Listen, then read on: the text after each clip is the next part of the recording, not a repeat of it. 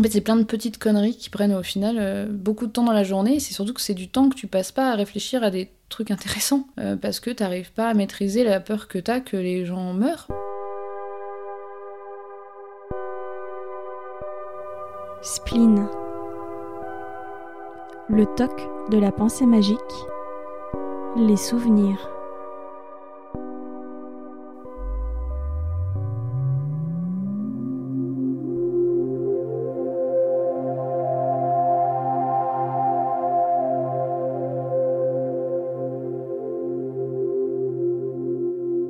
Moi, j'ai une, entre guillemets, une petite famille, mais euh, enfin, elle est grande, mais j'ai mon père, ma sœur, et puis euh, à l'époque, j'avais mes deux grands-parents du côté de ma mère et ma grand-mère du côté de mon père. Et, euh, et je suis jamais partie euh, loin d'eux pendant une grande période. Jamais, jamais. Et donc, je pense que, enfin, je, suis quasiment sûre que c'est à cette période-là que ça a commencé. Je me suis retrouvée dans un petit appart d'étudiants euh, tout petit euh, à Metz. Et en fait, j'ai commencé à me rendre compte que j'avais pas de comment dire, de maîtrise sur ce qui, sur ce qui se passait quand j'étais pas là chez moi. Donc j'ai, je m'inquiétais beaucoup pour mon, bah, majoritairement pour mon père en fait, et puis pour ma sœur un peu, et pour mes grands-parents. J'avais euh, régulièrement des petits besoins, je me disais, peut-être, ça c'est truc qu'on fait quand on est gamin, mais euh, peut-être que si je marche à tel endroit, à tel moment, euh, il va se passer tel truc, peut-être que si, voilà. Ce genre de petites choses qui deviennent des jeux, moi à l'époque ça a commencé à devenir hyper envahissant. C'était par exemple, euh, bah, j'avais une toute petite salle de bain, toute bête, et si je passais devant le miroir, et qu'à ce moment-là je pensais à quelque chose de négatif, fallait que je revienne en arrière et que je repasse devant le miroir pour penser à quelque chose de positif, etc. Sauf que comme, tu sais, quand on te dit euh, ne pense pas à une pomme, la première chose à laquelle tu penses, c'est une pomme. Et forcément, quand, on dit, enfin, quand tu te dis à toi-même pense à quelque chose de positif, bah, tu peux être sûr que tu vas penser à quelque chose de négatif. Et positif, en fait, ça, ça a plein. Enfin, ça veut pas dire grand-chose. Par exemple, moi, si à un moment donné, je me disais, je vais penser à un film que j'aime bien, et je me disais, c'est a priori quelque chose de positif, sauf que s'il y avait ne serait-ce que la plus petite relation entre le film et quelque chose de négatif, il fallait que je recommence. Donc, euh, à un moment donné... euh, ça va être ridicule, allez, ça y ça commence. Mais euh, par exemple, je mettais beaucoup, je mettais beaucoup, c'est con, mais je regardais les making-of de, des films sur les DVD que j'avais, euh, parce que j'en avais pas beaucoup à l'époque, il n'y avait pas, trop de téléchargement. Euh, et j'ai regardé les making-of pour me mettre dans un côté un peu, le truc un peu joyeux, et je regardais les making-of de Pirates des Caraïbes, par exemple. Et à un moment donné, j'ai arrêté de regarder ça, parce que dans un des films dans Pirates des Caraïbes, il y a le père qui meurt le père d'Elisabeth, si je me rappelle bien. Et euh, du coup, euh, du coup, j'ai, à partir de là, je pouvais plus regarder ce making of là. Enfin, je le regardais, mais il fallait surtout pas que j'y pense parce que si, si j'y pensais au moment où j'avais quelque chose à faire, du style passer devant un miroir, bon. Et passer devant un miroir, c'était, la première chose. Les miroirs, ça continue toujours, en fait. Depuis ce jour-là, c'est juste l'horreur. Si je passe devant un miroir dans n'importe quel contexte, et je suis obligée des fois de revenir en arrière, quoi. Donc euh, ça, c'est pour moi, c'est ultra désagréable. Les pièces dont je, dont je sors, avec un miroir dedans, c'est juste pas possible. Si je vais chez quelqu'un dans une salle de bain, ça peut me prendre un moment avant d'en sortir, quoi. Et euh, par exemple, quand je passe devant un miroir régulièrement chez moi, je ferme un, des, un, des, un de mes deux yeux pour pas avoir à le regarder et pour pouvoir sortir rapidement de la pièce, sinon ça va encore me prendre un quart d'heure, quoi. Et il y avait un deuxième truc, c'était regarder sous le lit. Euh, Pour moi, quand j'étais gamine, je regardais sous le lit comme tous les gamins parce que t'as des, monstres ou des trucs, bon. Et moi, j'ai toujours eu de l'imagination à ce niveau-là. Et, et à un moment donné, je regardais sous le lit, mais si, au moment où je relevais la tête pour, euh, pour arrêter de regarder, j'avais, euh, encore une fois des pensées négatives en tête, bah, il fallait que je recommence. Et c'est très con à dire, mais j'ai fait des sacrées séances d'abdos avec ça. Parce qu'en fait, tu te redresses, tu te. Enfin bon, tu, fais plusieurs allers-retours comme ça, parce que ça va toujours pas. Et ça, des fois, ça, ça se terminait à 2h du matin, quoi. Donc euh, tu vas te coucher à 10h, mais en fait, à 2h du matin, t'as toujours pas fini. Mais t'es là, regarder sous le lit, remonter, regarder sous le lit, remonter. Donc ça peut prendre euh, très longtemps. Donc quand t'es seul, ça va. Puis quand t'as des gens, bon, quand tu dors avec quelqu'un, par exemple, c'est un peu plus difficile. Donc t'es obligé de, de faire passer ça pour autre chose, par exemple. Euh, mais bon, pas jusqu'à 2h du matin parce que ça devient bizarre comme excuse. Mais euh, voilà, j'ai toujours des trucs. Et la lumière, en fait, tous les, en fait toutes, les, toutes les actions qui signifient la fin de quelque chose, par exemple éteindre la lumière, euh, c'est ça, ça peut me prendre. J'ai pété un tas d'ampoules. hein. parce que tu, tu t'éteins, tu- ça m'arrive d'éteindre la lumière. euh, 30, 40 fois de suite, euh, parce qu'au moment où j'éteins la lumière, il faut qu'à ce moment-là, pile poil, j'ai une pensée positive en tête. Par exemple, le dernier contact avec un objet, donc, euh, ou le dernier contact avec le sol quand je monte un escalier, par exemple.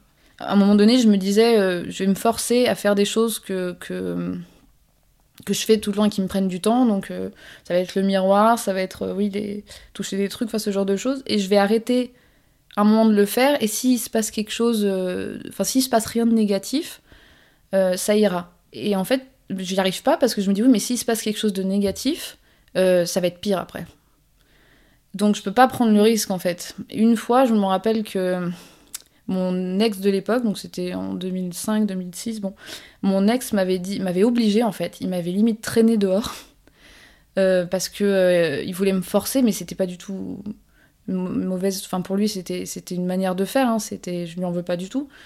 Euh, je sais plus combien de temps après, ma grand-mère était tombée malade, elle avait eu un petit truc, hein, une, une, grippe ou vraiment un truc pas, et ben, et ben j'étais persuadée que c'était de ma faute quoi. Et en fait c'est c'est c'est juste Enfin, c'est juste l'envie d'avoir une maîtrise sur des trucs que tu maîtrises pas, mais c'est c'est censé être rassurant, t'es censé te rassurer, je pense, en te disant j'ai un pouvoir là-dessus, tout en étant persuadé que t'en as pas.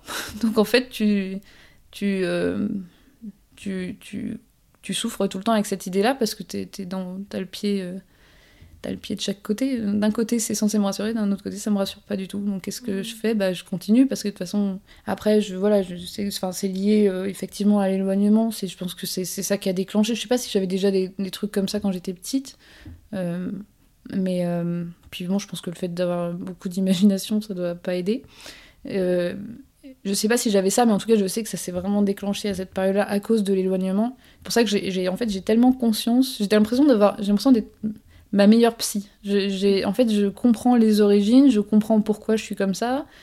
Euh, je comprends, euh, oui, je comprends. En fait, j'ai l'impression de tout comprendre, c'est juste que je maîtrise pas et que, et que je me suis convaincue que je maîtriserai jamais. Donc, euh, comme je me suis convaincue que je guérirais pas de ça, et que, voilà, comme je te le disais, j'ai lu beaucoup de témoignages qui disent que c'est une maladie neurologique et qu'il n'y a rien à y faire à part la calmer.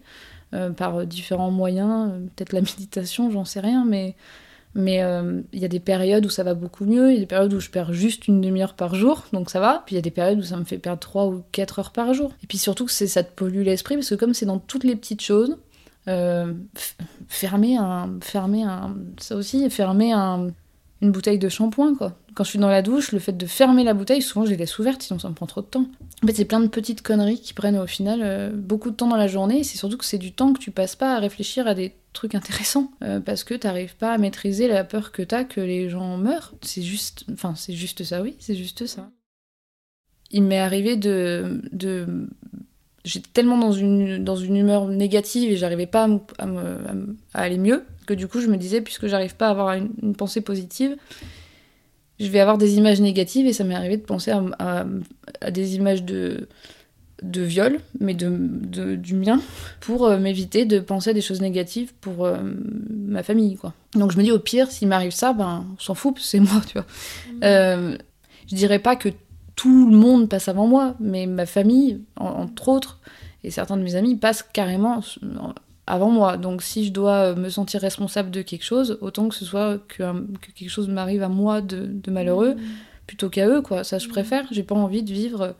Euh, je peux pas, en fait, vivre avec. Euh, avec euh, avec ma sœur ou mon père malheureux, ça c'est clair. C'est des, des, choses qui sont logiques dans mon parcours de vie.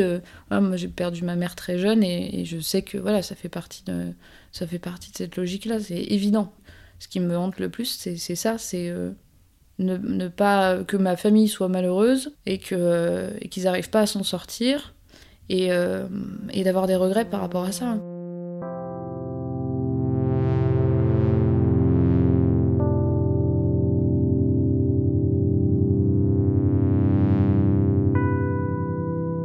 J'ai conscience que de l'extérieur, c'est complètement euh, surréaliste et de l'intérieur aussi, ça l'est. Hein, J'essaie de verbaliser ça de la manière la plus euh, euh, carré possible, hein, mais je, le verbalise tout en me disant, tu es en train d'essayer de verbaliser quelque chose qui n'a pas de, qui n'a pas de sens. Ça enfin, le côté ridicule de tout ça, c'est ce qui m'a empêché et m'empêche aussi toujours d'en parler plus librement. C'est que je, sais que c'est ridicule et je sais que ça n'a pas de sens. Et que pour les gens, ça doit être, ça doit être pour les gens qui connaissent pas ça, ça doit être très curieux. Et la première fois que j'avais regardé sur internet, je sais plus de quand ça date, mais j'avais regardé pour voir s'il y avait d'autres gens qui avaient la même chose. J'avais vu que ça s'appelait, a priori, parce que j'ai jamais consulté pour ça, mais. Euh, euh, que ça s'appelait le, c'est un toc particulier qui s'appelle le toc de la pensée magique. Et je m'étais dit ah c'est joli, c'est très beau, c'est très beau, mais bon, c'est très beau sur le papier. Non, c'était. Et puis c'est exactement ça. Et j'avais vu, je sais pas combien de témoignages. Et ils avaient à peu près le même genre de choses, mais les miroirs, j'avais pas vu. Mais bon, euh, c'est le même type. Il faut que je pense à un truc positif parce que j'ai peur que sinon qu'il arrive quelque chose de, négatif. Et je pensais que ça allait me rassurer de voir d'autres témoignages, tu vois, de voir euh, euh, des gens qui, avaient, qui vivaient la même chose. Et en fait, ça m'a presque énervée. Je me suis dit, c'est un truc qui te fait souffrir au quotidien. La moindre des choses, ce serait que tu sois la seule à voir ça et que ça te rende un peu extraordinaire. Quand j'en parle, je me rends compte de, de la non-valeur, de, du, de la vacuité que ça peut avoir pour les gens en face, parce que ça, ça rentre pas en résonance avec leur façon de fonctionner. Donc peut-être que quand je parle de ça à des gens qui voilà qui, qui, qui connaissent pas, ça doit rebondir. Ils doivent se dire ok, et puis passe à autre chose. Et c'est très compliqué en fait de verbaliser la, la souffrance, c'est pour ça qu'elle a l'air si ridicule souvent. C'est vrai, la souffrance des autres, souvent, elle est, elle est pas. À partir du moment où la souffrance que tu vois chez les, chez les autres fait écho à la tienne, là tu peux vraiment ressentir les choses, mais encore une fois, comme je disais tout à l'heure, si, si, les gens s'identifient pas du tout à ce que tu racontes, cette histoire de je quand je le dis, je me rends compte. Si les gens, tu leur dis, voilà, quand je passe devant un miroir, il faut que je repasse devant parce que euh, si je pense à quelque chose de négatif, j'ai l'impression qu'il va se passer quelque chose de, de terrible pour ma famille. Quand je le verbalise comme ça, rapidement, sans réfléchir, je me dis, mais n'importe quoi. Et je pense que quand je le dis à certaines personnes, comme. Alors, j'en sais rien, peut-être mon, copain, peut-être euh, les gens à qui j'en ai parlé dans ma famille, donc mon père, ma soeur, ma grand-mère, ils ont dû peut-être penser, je leur en veux pas pour ça, n'importe quoi. Moi, j'aime pas les fins. Mais moi, j'ai, en fait, j'ai conscience de la fin tout le temps. j'ai, j'ai, euh, c'est super dur. Euh, par exemple, tu sais, tu, es dans un moment, un moment T, tu te dis, je vis un moment génial. Et la plupart des gens vont, bon, ils vont vivre le moment et puis, et puis voilà, et puis ils seront contents et tout va bien. Et, et tous ces gens là qui te disent carpe diem et puis vis le moment présent, enfin toutes ces, pardon, mais voilà, toutes ces conneries, c'est facile à dire. Moi aussi, des fois, je... Puis des fois, ça m'arrive. Tu te laisses aller, t'as un espèce de, de flow, là, comme ça, tu te dis, euh, c'est... c'est... Je suis bien, voilà, je suis bien. Sauf que moi, je vais me dire quasiment tout de suite, ou alors même, je vais même pas passer par, la stade, par le stade je suis bien, je vais tout de suite me dire, euh, tu vas avoir des souvenirs de ce moment-là et ça va te manquer. Donc en fait, je, je, je pense toujours à ça en, premier. En fait, c'est dur pour moi de profiter à fond de quelque chose parce que je suis déjà nostalgique. C'était bien alors que je suis en plein dedans. Euh, je vis beaucoup dans les souvenirs, quasiment que dans les souvenirs en fait. C'est juste que j'ai, avant qu'ils arrivent, avant qu'ils soient là, j'ai déjà, euh, déjà la notion du, souvenir le moment que je suis en train de vivre. Je sais que ça va être dur pour moi d'y repenser dans, dans, ne serait-ce que deux jours, tu vois. Donc euh, tu te dis, bah, je vais partir en, en vacances, ça va être super. T'es dans les vacances, t'es content. Et puis à un moment donné, t'as un petit éclair, tu te dis, oui, mais c'est bien pour l'instant, mais, mais dans un an, je sais pas où je serai et je vais, je vais y repenser et, ça, va, ça va me faire mal. Ça m'arrive de, de, repenser à un petit truc et ça va me faire pleurer pendant, pendant, pendant une heure. Par exemple, moi j'ai donc euh, j'ai déménagé de, de, ma maison d'enfance euh, donc euh, dans laquelle j'ai vécu jusqu'à mes 16 ans j'ai déménagé de cette maison-là quand j'avais 16 ans et c'est donc la maison où j'ai vécu avec ma mère, mon père, ma soeur pendant très longtemps. Cette maison-là, pour moi, ça matérialise tous mes souvenirs de cette époque-là, donc l'enfance, la, bon, préadolescence aussi, bon, tous ces moments-là.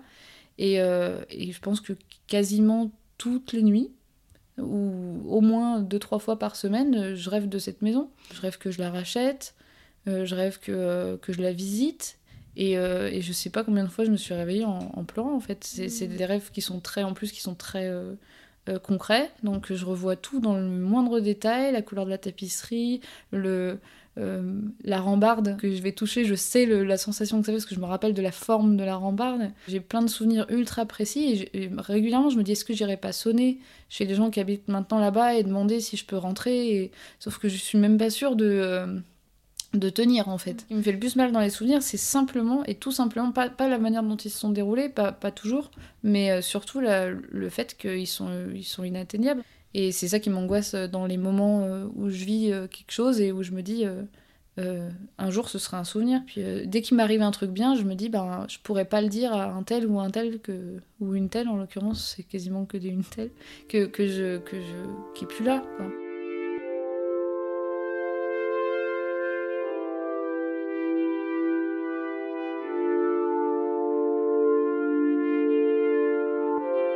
Et des fois, je me dis, ah ben, par exemple, moi j'ai toujours voulu publier un roman, un jour peut-être que, ce sera le cas, j'espère. Et je me dis, ben, ça va être bien, euh, mais euh, ma mère sera pas là pour, euh, le voir. Et ça lui aurait tellement, tellement plu que je publie un roman, parce qu'elle écrivait aussi. Je pense que ça lui aurait, ça lui aurait fait quelque chose de, de voir que je faisais la même chose qu'elle, tu vois.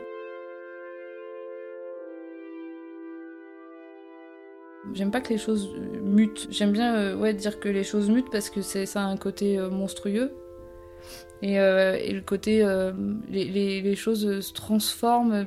Il y, a il y a quelque chose. En fait, je trouve ça extrêmement triste et, et extrêmement euh, euh, euh dur à envisager que,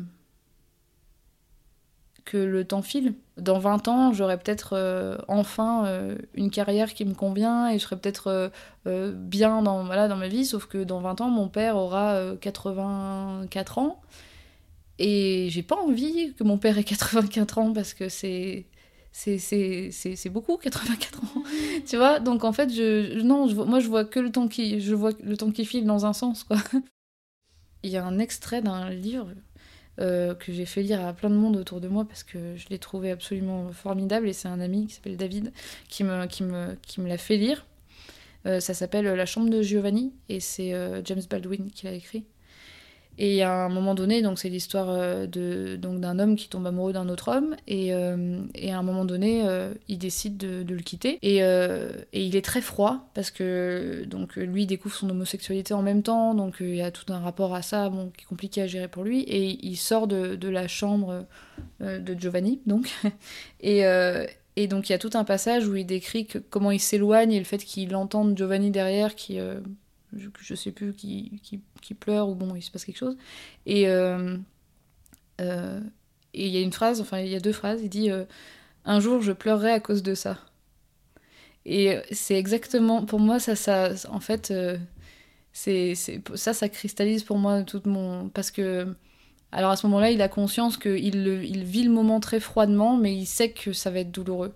Et il sait qu'il va, il va s'en souvenir toute sa vie, et il sait que ça va être terrible à gérer. Et en fait, euh, moi, dans les moments euh, sympas, dans les moments drôles, eh ben, ça m'arrive de me dire un jour, je pleurerai à cause de ça.